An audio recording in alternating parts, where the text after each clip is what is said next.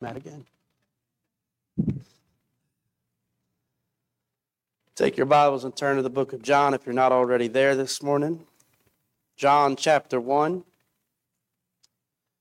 John chapter 1, starting this morning in verse number 19. And this is the record of John when the Jews sent priests and Levites from Jerusalem to ask him, Who art thou? And he confessed and denied not, but confessed, I am not the Christ. And they asked him, What then? Art thou Elias? And he saith, I am not. Art thou that prophet? And he answered, No. Then said they unto him, Who art thou that we may give an answer to them that sent us? What sayest thou of thyself? He saith, or he said, I am the voice of one crying in the wilderness, make straight the way of the Lord, as said the prophet Isaiah. And they said, and, and they which were sent were of the Pharisee. And they asked him and said unto him, Why baptizest thou then, if thou be not that Christ, nor Elias, neither that prophet? John answered them, saying, I baptize with water, but there standeth one among you whom ye know not. He it is who coming after me is preferred before me, whose shoes latchet I am not worthy to unloose. These things were done in Bethabara beyond Jordan, which, or beyond Jordan, where John was baptizing. Let's pray. Our gracious Heavenly Father, Lord, I pray that in this time, in this moment here, as we have opened the word of life, that you will hide me behind the cross and that you'll give me the words to speak, Lord. May you pour out of me this morning as I stand here this morning seeking to exalt your name through your wonderful word. Lord, I pray that um, for those next door, even for those who are downstairs with our children, the future, Lord willing, of the Witten Place Baptist Church. If you tarry long, Lord, I pray that if there be any in this building lost, undone, and in desperate need of salvation, that today is the day that they see that there is no help or hope in this life without you. We give thanks to you for all that you've done in Jesus' name. Amen. When, when I was growing up, I used to love the TV series Matlock. If Matlock came on TV, I was watching it. If Matlock comes, Matlock comes on TV today, I'm still watching it. I own all of the available series of Matlock on Amazon Prime.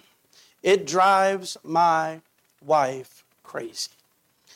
But I love the court scene.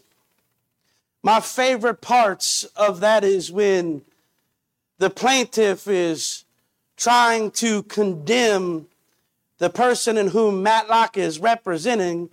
And it seems right when they got the defendant, Matlock then speaks out and says, Your Honor, I would like to submit some new evidence to the record. That is the thought process you need to have in mind as we look at our text this morning. Really, what we have entered into is a courtroom scene. Now, we'll come back and address this, but it's important to keep the momentum of what we've already covered to get to this text and understand. Understand when we came to the end of our text last week, we said we have concluded John's prologue. We have basically concluded John's opening statement. Now, up to this point, John has already given us the position of Jesus, that he was the pre-existent Christ, that he was there in the beginning, that he has always been, and that he always will be. Even more, John has already covered not only the position of Christ, but he's covered the power of Christ because he said all things were made by him and for him, and there was not anything that was made that was not made by him.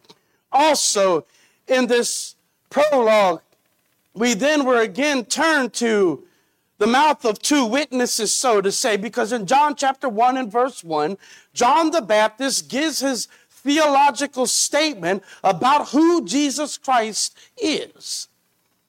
And then we was brought in the prologue to John the Baptist's theological statement about who Jesus is, and it was in the mouth of two witnesses that this man in the flesh, Jesus Christ, who was 100% man, was under their confession also 100% God.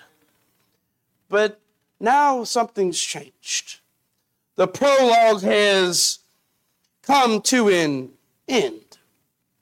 And it is important to remember as you move to each section in the book of John that you never forget the purpose. But these are written that you might believe that Jesus Christ is the Son of God, and that believing ye might have life through his names. John chapter 20 and verse 31, that verse is. That is the statement, his confession of why this gospel was written, so that you might understand just who Jesus Christ is, and that believing in him you might have life through his name. So now we enter the scene here of verse number 19 through 28. And understand that in this time in which we're entering the scene, kind of position yourself mentally there, that John is baptizing and preaching Jesus Christ. And as John is standing there preaching and teaching Jesus Christ, there were people, which it doesn't really tell us here in this text, but they were sent down from the Sanhedrin, Jews and uh, the priests and the Levites were sent down to John the Baptist to see exactly who John the Baptist was. And as they arrived on the scene, we have entered into a courtroom.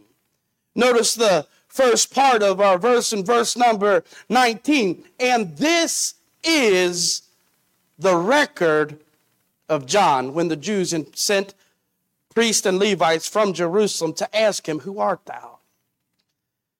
Now, picture in your picture in your mind that we've entered into the courtroom and in the jury box is Jews who are exactly uncertain whom this man, John the Baptist, is. They want to have an understanding. So they've sent people down to interrogate so they may find an answer about exactly who he is, the testimony of this man. This is the record. This comes from the Greek word, which is marturia. Now, it may mean nothing to us, but in the Greek, it is evidence that is submitted either judicially or generally to support the stance of someone. It's evidence. So he says, For this is the evidence of John. This is the record of John. This is the information to support exactly about what John said about himself and what John said about Jesus. So the apostle John calls John the Baptist to give us a testimony of what happened when the Jews came to ask him about who you were. So the first thing they asked John the Baptist was, was if he was the Christ. And this is the record of John when the Jews sent priests and Levites to Jerusalem to ask him, Who art thou? And he confessed and denied not, but confessed that I am not the Christ. Now, John. Imagine John sitting there in the, in the interrogation booth and they asked him, and asked him, Who are you? Are you the Christ? Are you the Messiah? And here, John emphatically, we see that whenever you have uh, repetitiveness in words, twice you see here, he confessed, he confessed, he confessed that he was not the Christ. He was not the Messiah. Yet this began to be even more unsatisfying for them. So they further interrogated him. Okay, John, so your confession is that you are not the Christ, so then you must be Elias. Art And they asked him, What then? In verse 21, Art thou Elias? And he saith, I am not. This is to ask him, Are you Elijah? Is that who you are? You see, they believed that Elijah was coming back, but understand, this is not unreasonable questions. I think oftentimes when we view Scripture, we uh, view the opposers, the, the people who were lost, the Sanhedrins, the Pharisees, the Sadducees, as people who did not understand Scripture. They missed the Christ, but they were looking for the signs. Now, when they asked him in verse number 21, and they asked him, What then art thou, Elias? This was biblically rooted questions. They understood that someone which they've actually believed to, uh, to be Elijah, and matter of fact, in the Jewish culture even today, because they believe that Elijah is returning in many of the feasts that is customary in the home to leave an empty seat for Elijah. They believe that Elijah is one day going to re- return and to be with them prior to the coming of the Messiah. Yet I find it very interesting that if you read Jewish history, Josephus will tell you that there were many great men in their day. There were many notable men, many wise men, many men who started many big movements, yet we never read or is never recorded that they were ever questioned if they were ever Elijah, if they were ever the Messiah, if they were ever the prophet. They were never questioned were, were you sent from God? This brings us to an understanding that there was something strikingly unique about John the Baptist, unique about his preaching, unique about his power, unique about his passion. He was a unique character, so unique that they sent them down to interrogate him because they believed of certainty that he was sent from God. They questioned him, Are you the Christ? Are you the Messiah? When he denied it, Well, you must be Elijah. So, how do we say that this is biblical questioning? How do we say this at all? Malachi chapter 4 and verses 5 and 6. He says, I will send you Elijah the prophet before the coming of the great and dreadful day of the Lord, and he shall turn the heart of the fathers to children and the heart of the children to their fathers, lest I come and smite the earth with a curse.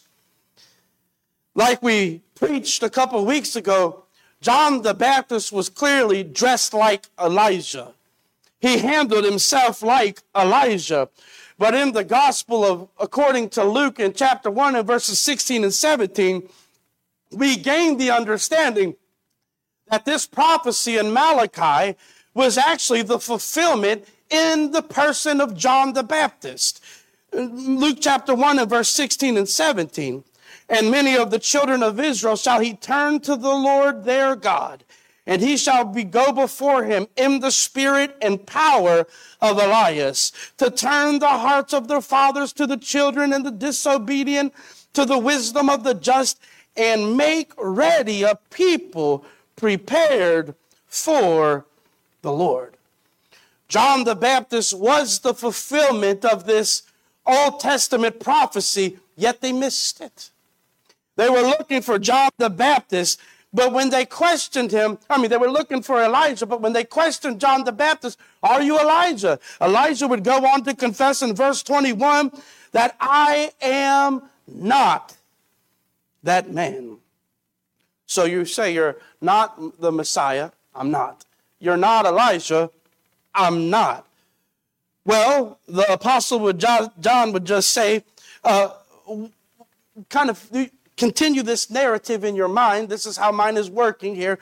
But the apostle John would turn again to John the Baptist. John, did they ask you about anything else? Did they ask you about who else they might think you to be? And John would say, and they asked, What then? Art thou Elias? He saith, I am not. Art thou that prophet? And he answered, No. You see this? He asked if he was Elijah, and he said, I am not, period. Art thou that prophet? Is the third question. It is not a question connected to Elijah, it is an independent question in it of itself that is deeply rooted in the Old Testament. Looking for Elijah, looking for a Messiah, but now they're looking to see are you that prophet that was spoken of in the Old Testament? They knew, according to Deuteronomy chapter 18 and verse 15, Moses would tell the children of Israel that after me, the Lord our God will raise up another prophet, and he will be like me, but he will be greater than me. Here in 18 and verse 15, the Lord thy God will raise up unto thee a prophet from the midst of thee, of thy brethren, like unto me, and unto him ye shall hearken. When this question is being asked of them, are, are thou that prophet? They are literally quoting Deuteronomy. Are you that prophet that was prophesied of?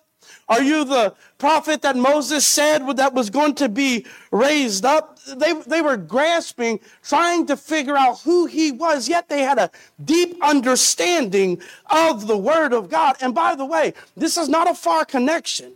Understand when Peter would stand up and preach in Acts chapter 3 and verse 22, there in the 22nd verse, again, Peter would quote Deuteronomy chapter 18 and verse 15 and say, that same prophet that was promised to you by Moses to be raised up is been raised up in the person of Jesus Christ. It's clear here. Are thou that prophet? You the prophet that Moses said that God would raise up?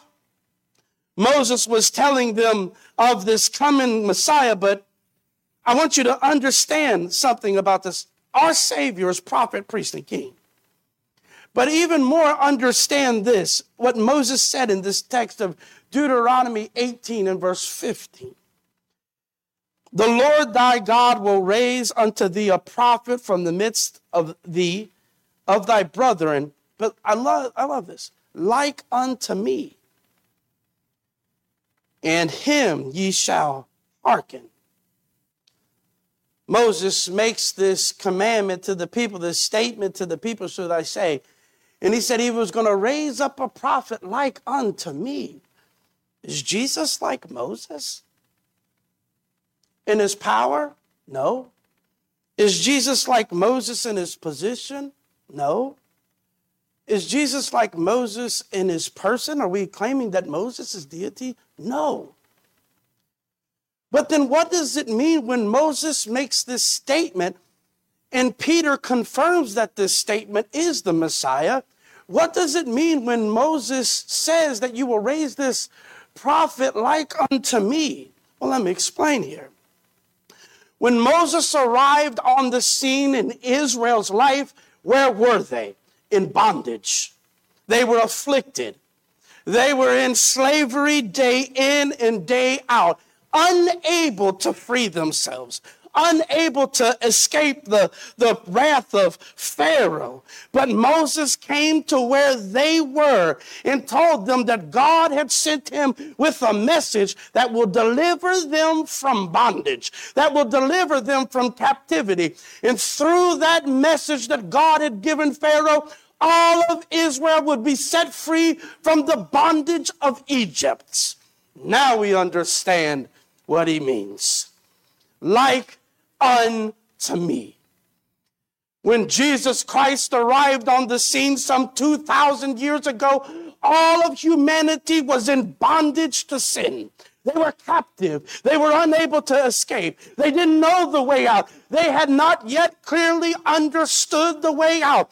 But when Jesus arrived on the scene, he began to preach to the people, the people, the people to repent and believe the gospel. And when he preached this message to repent and believe the gospel through believing in that message, people were set free from the bondage of sin. Moses is saying, they're going to raise up a prophet after me, like unto me.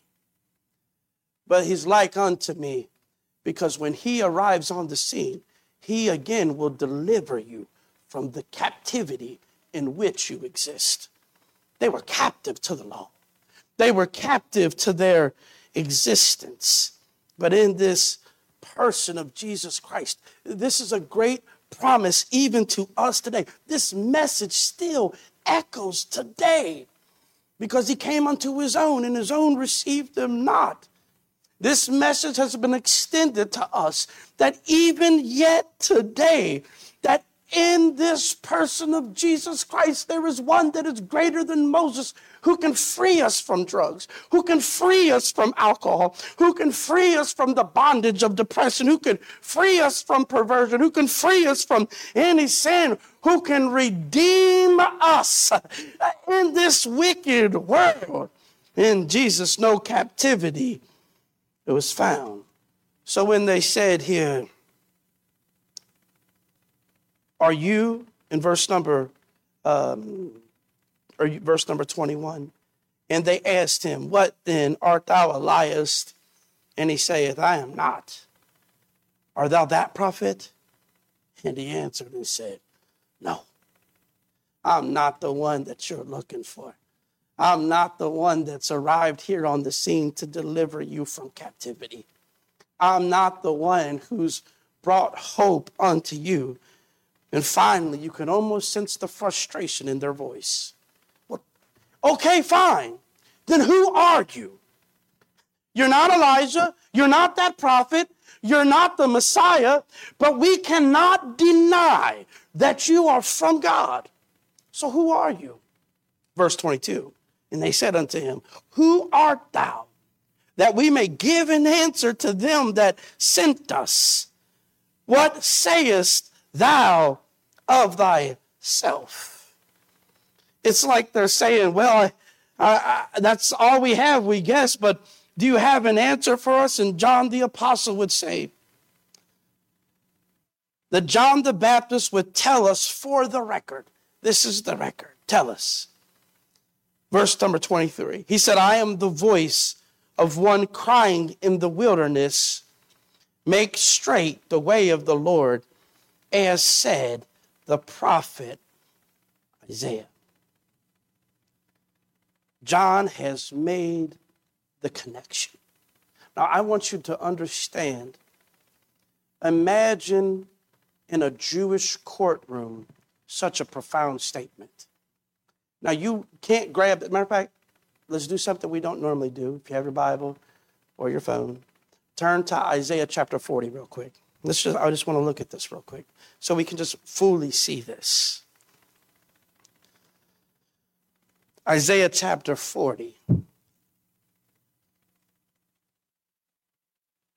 He, he made this connection to draw their hearts and minds to the 40th chapter here. A dear brother did well pointing this out here in this third verse. The voice of him that crieth in the wilderness, Prepare ye the way of the Lord, make straight in the desert a highway for our God. Verse 4 Every valley shall be exalted, and every mountain and hill shall be made low, and the crooked shall be made straight, and the rough places plain. And the glory of the Lord shall be revealed, and all flesh shall see it together, for the mouth of the Lord hath spoken it. Isaiah chapter 40 is about the glory of the Lord and the goodness of the Lord being seen. But this is even more here when you see this. John says, I am the fulfillment of what Isaiah says about being the voice of one crying in the wilderness, telling them that you. So, by John making this confession, what John is telling them, if he is the fulfillment of that, then he is also telling them that they are preparing to see the glory of God in flesh. He is telling them even more. Look at this. I, and I want you to really grab this because we kind of lose this between the Hebrew and the Greek. The voice, verse number three, the voice of him that crieth in the wilderness, prepare ye the way of the Lord. Now we see that in Isaiah chapter 40 and verse 3 that that is capital L, capital O, capital R, capital D. Now, when we go to the New Testament, we don't get that same capital because it's in the Greek. They use a different word. But understand what he's actually saying here. This reference to Lord is the word Jehovah. For us who did the Sunday school when we went through the names of the God, Jehovah. This is the name of the self existing one. This is the, this is the name of Yahweh. When Isaiah makes this statement, the voice of him that crieth in the wilderness, prepare ye the way of the Lord. This is a declaration that the voice that's crying out is making a declaration that the one who's following them is Yahweh. It is Jehovah. It is literally God. And when we see here, when John makes this statement here, this wasn't just some loose statement. This statement brought great alertness to the crowd. Who are you? I'm the voice of the one crying in the wilderness, make straight the way of the Lord. This was a statement that Yahweh was with them. This was a statement that the self existing one had entered into humanity. This was a powerful statement. It was a captivating statement. Even more, he would say there. Uh, understand what Isaiah said. In the Old Testament, there's coming a day where we're going to prepare to see the glory of God, the self existent one. God in the flesh. Now, do not miss this confession because in the 29th verse, we will see that John will proclaim that that person he is speaking of is the person of Jesus Christ. Behold, the Lamb of God, which taketh away the sins of the world. John would go on to say that this Christ, this person, this self existent creator is among them. Now, that'll make you stand up straight. Can you imagine the scene? as they're interrogating John the Baptist. You're not Elijah. You're not the Messiah. You're not that prophet. Who are you? I'm the voice crying in the wilderness, letting everybody know that Messiah is coming. But even more, John makes a statement here that is troubling even today. He says here in verse 24 and 25 and they which were sent were of the Pharisees. And they asked him and said unto him, Why baptizest thou then, if thou not be Christ? If thou be not that Christ, nor Elias, nor or neither that prophet. You're not Christ, you're not Messiah, you're not that prophet, so who do you think you are then? Who do you think you are that you're down here causing a stirring in our religious community? Who do you think you are that you have this right to come down here and just start baptizing people? What makes you think you have this right? And John answered them saying, by the way, I love that John didn't waste much time answering their questions. He didn't even go into depth answering their questions. He gave them an initial statement and pointed them right back to Christ. He said, uh, here in verse number 27, or no, verse number 26, John answers saying, I baptize with water, but there standeth one among you whom ye know not. He said, I baptize with water, but I got something more important to tell you. There is one standing among you who you don't even know. There is one standing among you whom ye know not who he it is who cometh after me is preferred before me, whose shoes latchet I am not worthy to unloose. Imagine in the crowd, John gives the statement here that standing among you is the Christ. You're so focused on figuring out who I am, and yet you are in the presence of Christ. And what's even worse, he says, and you don't even know it. That's the heaviness of these words. It's really the terror of these words. They were so caught up and did not understand that, that Christ was among them. They were so focused that they missed it. By the way, this is the diagnosis of many churches today. It is the diagnosis. People arrive in the house of God. They hear Jesus' name exalted. They join in in the singing. They question other worshipers about their theology. What do you think about this? What do you think about this? And you want to know more and more about why and what they are doing out in the Lord's house. And yet you arrive here and you see everybody doing things and you participate. Remember, they were gathered there while John was preaching and teaching. And yet, while John was preaching and teaching, the Lord was there and they missed it. And I am afraid that across our country today, that week after week, people arrive in the house of God. They're involved with the teaching. They're involved with the preaching. They're involved with the singing. And yet they love to ask questions about the Bible. Yet they have completely missed that they have no personal relationship with Christ. So caught up in religion that they've missed Jesus. Even more, he says, He it is, the one who is coming after me is preferred before me. We went through that last week. Whose shoes latchet I am not worthy to unloose. This was the considered the lowest of low. If you was tasked with taking off somebody's sandal, you was basically what they would consider the lowest life form in a world of class. Matter of fact, in Jewish customs, you were not allowed to ask a slave to unloose your shoe.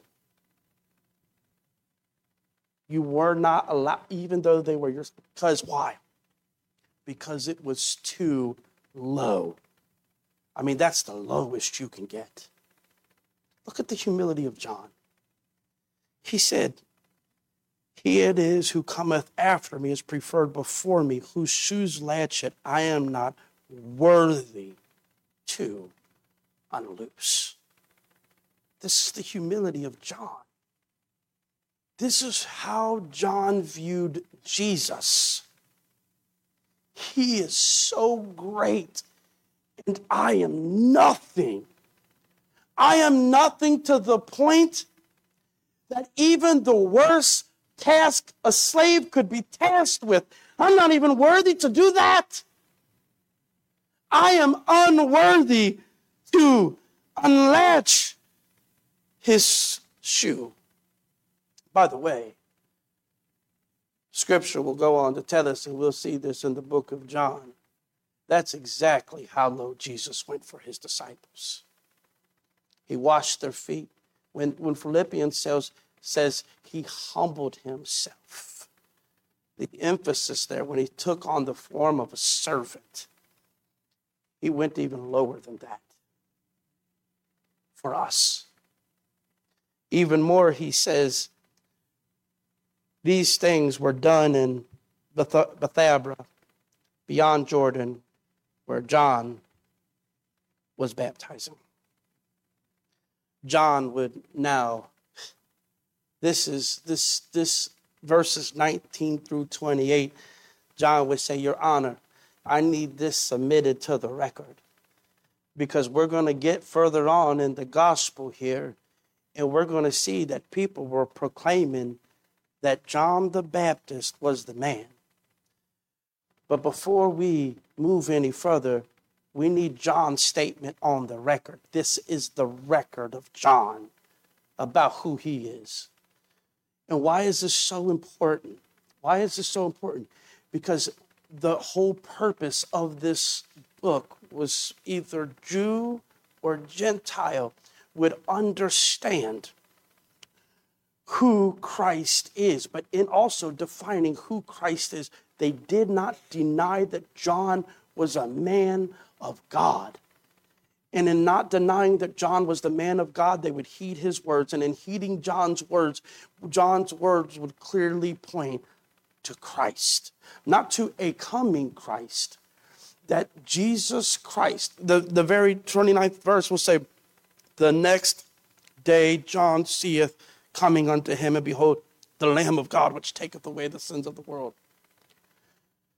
The next day, John will not only make, he's not only made a testament that the Messiah is coming, but that day when Christ arrives on the scene, he will point to the exact person, Jesus the Christ, and say, There's the Messiah. There's the one who's come to take away the sins of the world. Their answer would be given clearly and fully so, even more, I, John would say, I, I want this submitted to the record. That John the Baptist said he was not the prophet of Deuteronomy, he was not Elijah, he was not the Messiah, he was none of those things, but he was the fulfillment of Old Testament scriptures that said that there was a voice coming crying from the wilderness that said, that the self existent Yahweh Jehovah God is coming. And that is his confession, and he submits that to the record. And then next week, well, not next week, but the following week, we will come and see what John's view, the glimpse of seeing his Savior face to face. Let's pray. Our gracious Heavenly Father, Lord, we can't thank you enough for your scripture, how rich it is. Lord, how sweet it is just to dive in and try to grasp a hold of these deep, rich truths for us to understand. May we often take slow steps as we go through your word and realize that it's so connected here, that it complements each other. And if we're studious, it will strengthen our understanding and our viewpoint and our, uh, our, our, our ability to be able to defend who you are to this world. Lord, give us a mind to study your word. Give us a mind to read your word. And we thank you for all that you've done. In Jesus' name, amen.